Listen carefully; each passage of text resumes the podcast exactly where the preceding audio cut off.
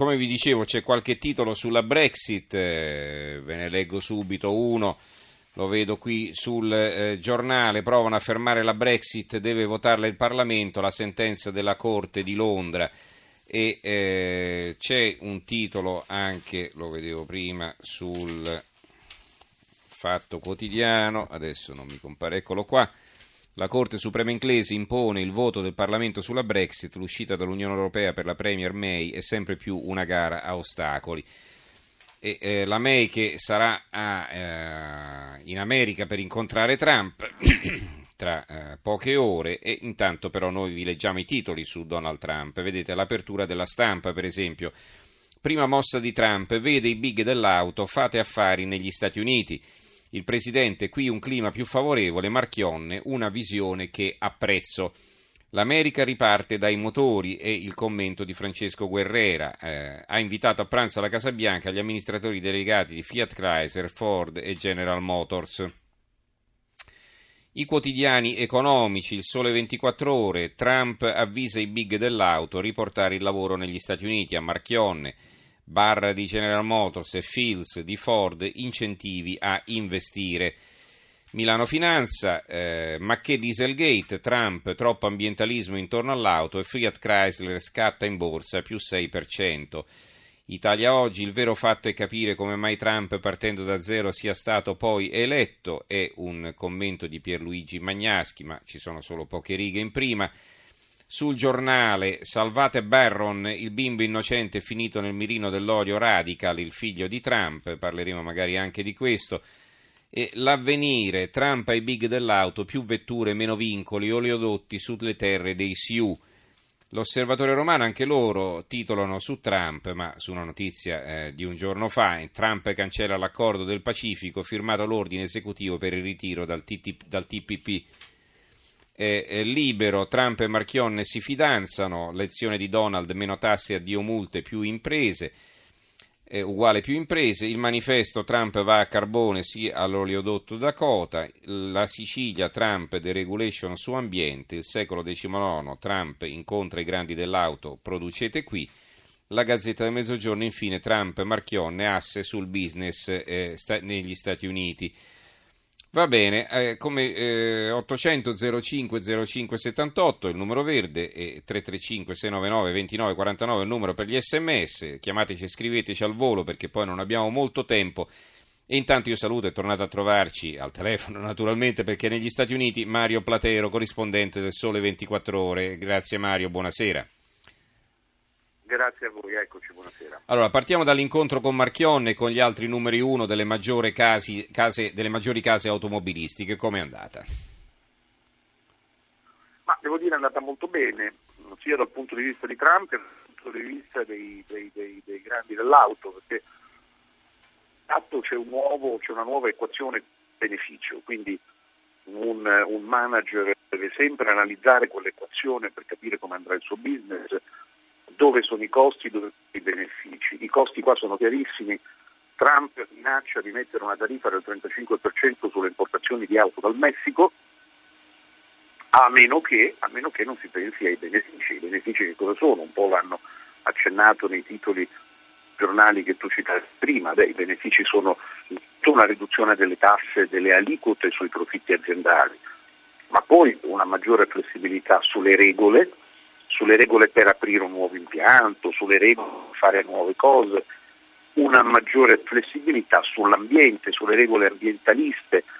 Insomma, Trump ha aperto una porta nuova a questi industriali dell'auto e loro l'hanno immediatamente imboccata, ci sono entrati con grande felicità. Questo lo dico perché hanno fatto dichiarazioni subito dopo gli incontri cui non so, Marian Barra, che è la, la, la Chief Executive Officer di General Motors, ha detto abbiamo un rinascimento del manifatturiero davanti a noi, eh, Marchionne, Marchionne, poi ho sentito i titoli ovviamente da noi sempre su Marchionne, no? però certo. Fiat Chrysler è una, è una delle, eh, c'erano lì, c'erano tutte e tre, c'era anche Fields che è l'amministratore delegato di Ford, che tra l'altro va benissimo, e Trump è stato anche molto carino, tra virgolette, con loro, no? perché non so, è stato molto galante, con, con, con Marion Barra, si è alzato, gli ha tenuto la sedia, ha detto posso aiutarla, mm-hmm. insomma ha fatto un po' il gentleman, ha fatto gli auguri di buon compleanno a, a Field, l'amministratore delegato della Ford, era il giorno del suo compleanno, quindi beh, sono felice, dovete augurare un buon compleanno qui alla Casa Bianca. Insomma, fa piacere a chi riceve questa attenzione.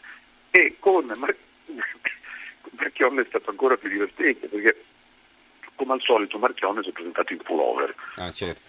E dunque Trump era un po' perplesso, dice, ma... e, e, allora qualcuno le avrà spiegato, gli ha detto ma sai sta arrivando, tutti, allora sì. Trump ha detto non lo fa con tutti, ma Trump ha detto ecco bene, so che sei appena arrivato da un viaggio notturno, hai viaggiato durante la notte per essere qui con noi e, e, e quindi Marchionne ovviamente così molto gigione, sì sì in effetti, come per giustificare il fatto che... Che non ha fatto in tempo a vestirsi per bene insomma.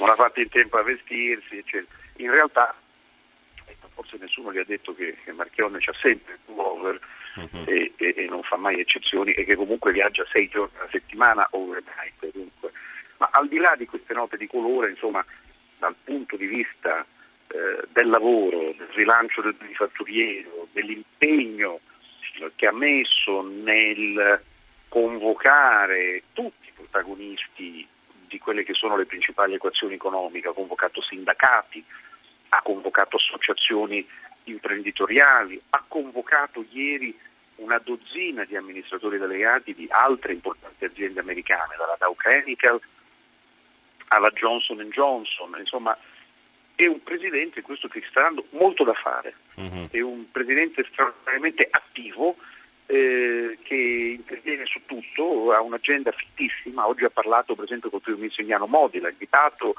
mh, mm, ha detto con, con, voi faremo grandi cose, con l'India investiremo, faremo degli accordi militari, degli accordi economici, e poi ha visto di nuovo la leadership del congresso, no, è un presidente molto attivo. Il limite qual è? Eh il limite è che lui ha questa debolezza, ma Trump, non so, dovrebbe esserci uno che glielo urla, eh, però lui non, cioè la debolezza di uscire ogni tanto con delle rivendicazioni che sono totalmente prive di senso. Per cui ha detto che eh, durante la sua inaugurazione c'erano un milione e due eh, c'era persone, è cosa che non è vera, cioè l'hanno calcolato, l'hanno rivisto in tutti i modi, ce n'erano al massimo 500.000, forse perché pioveva anche, mm-hmm. ma non hai bisogno di dirlo, lascia perdere, il Presidente. Certo. Ieri sera la gaffa seria, devo dire, quando ha detto che Hillary Clinton ha vinto la maggioranza del voto popolare, soltanto un elemento, al fatto che tra i 3 e i 5 milioni di voti che ha avuto sono voti di immigrati illegali. Mm-hmm. Ecco, questa cosa non è comprovata, sarebbe gravissima la democrazia americana, ma sai, 3 milioni di voti illegali sono una cosa enorme. Sì, sì, te ne può sfuggire qualcuno, ma 3 milioni sono vanno... importanti. Eh. Mm. No, insomma, qualche migliaia, ci sono delle illegalità, ci sono delle truffe, ma... mm-hmm. E allora questo ha scatenato, ha scatenato una polemica. Il New York Times lo ha chiamato bugiardo in prima pagina, il senatore Lindsey Graham, che è uno dei più importanti, dei più credibili, dei più autorevoli senatori repubblicani, ha detto che questa cosa non è comprovata mm-hmm. e che danneggia la presidenza Trump assumere posizioni di questo genere. Si ecco, dovrebbe mordere la lingua prima di parlare, insomma. Vuoi, eh. Mm. Senti, sì, ti volevo... stai tranquillo, sei il presidente di Stati Uniti. Eh, certo. Cioè, Senti, ti volevo chiedere questo, tu ieri avevi scritto un fondo su un altro argomento importante, no? il cambio di passo sugli accordi economici internazionali. No? Eh, secondo Trump servono a far perdere posti di lavoro agli americani, anche qui diciamo cosa cambia?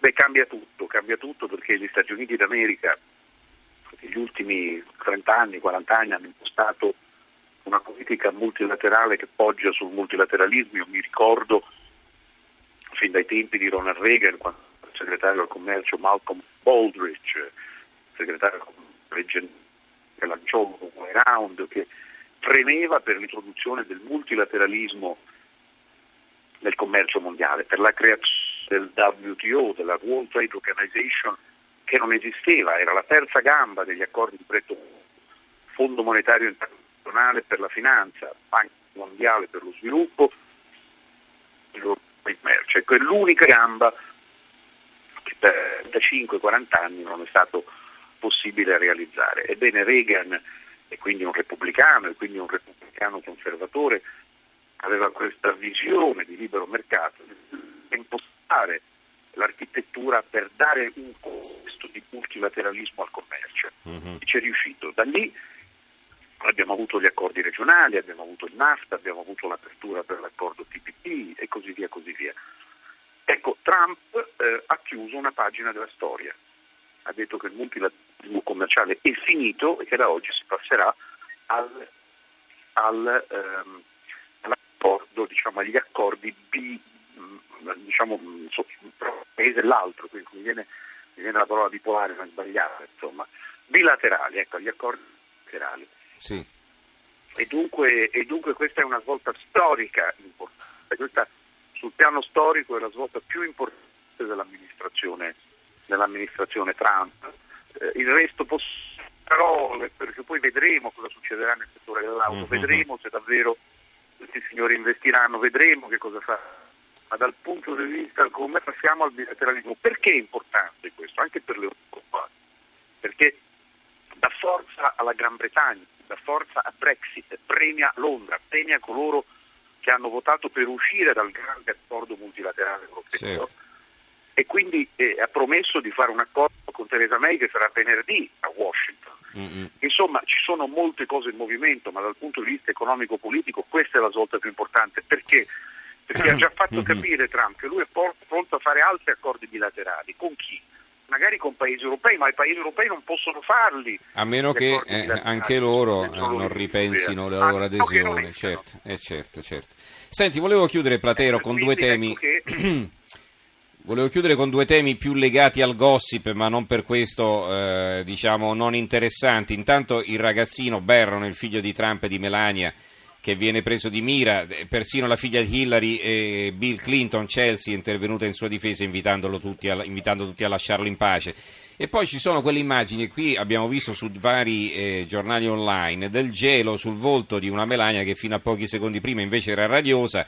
E, è successo durante la cerimonia di investitura, il marito si è girato verso lei, di lei e le ha detto qualcosa che l'ha, l'ha appunto raggelata. Eh, se ne parla in America di queste cose o no? Allora, non parla di questo sguardo che avrebbe raggelato Melania, no, di questo non si parla. Si parla con molta delicatezza di Barron, del figlio, mm-hmm. um, ed è un argomento che viene trattato con straordinaria delicatezza, devo dire, qui negli Stati Uniti d'America.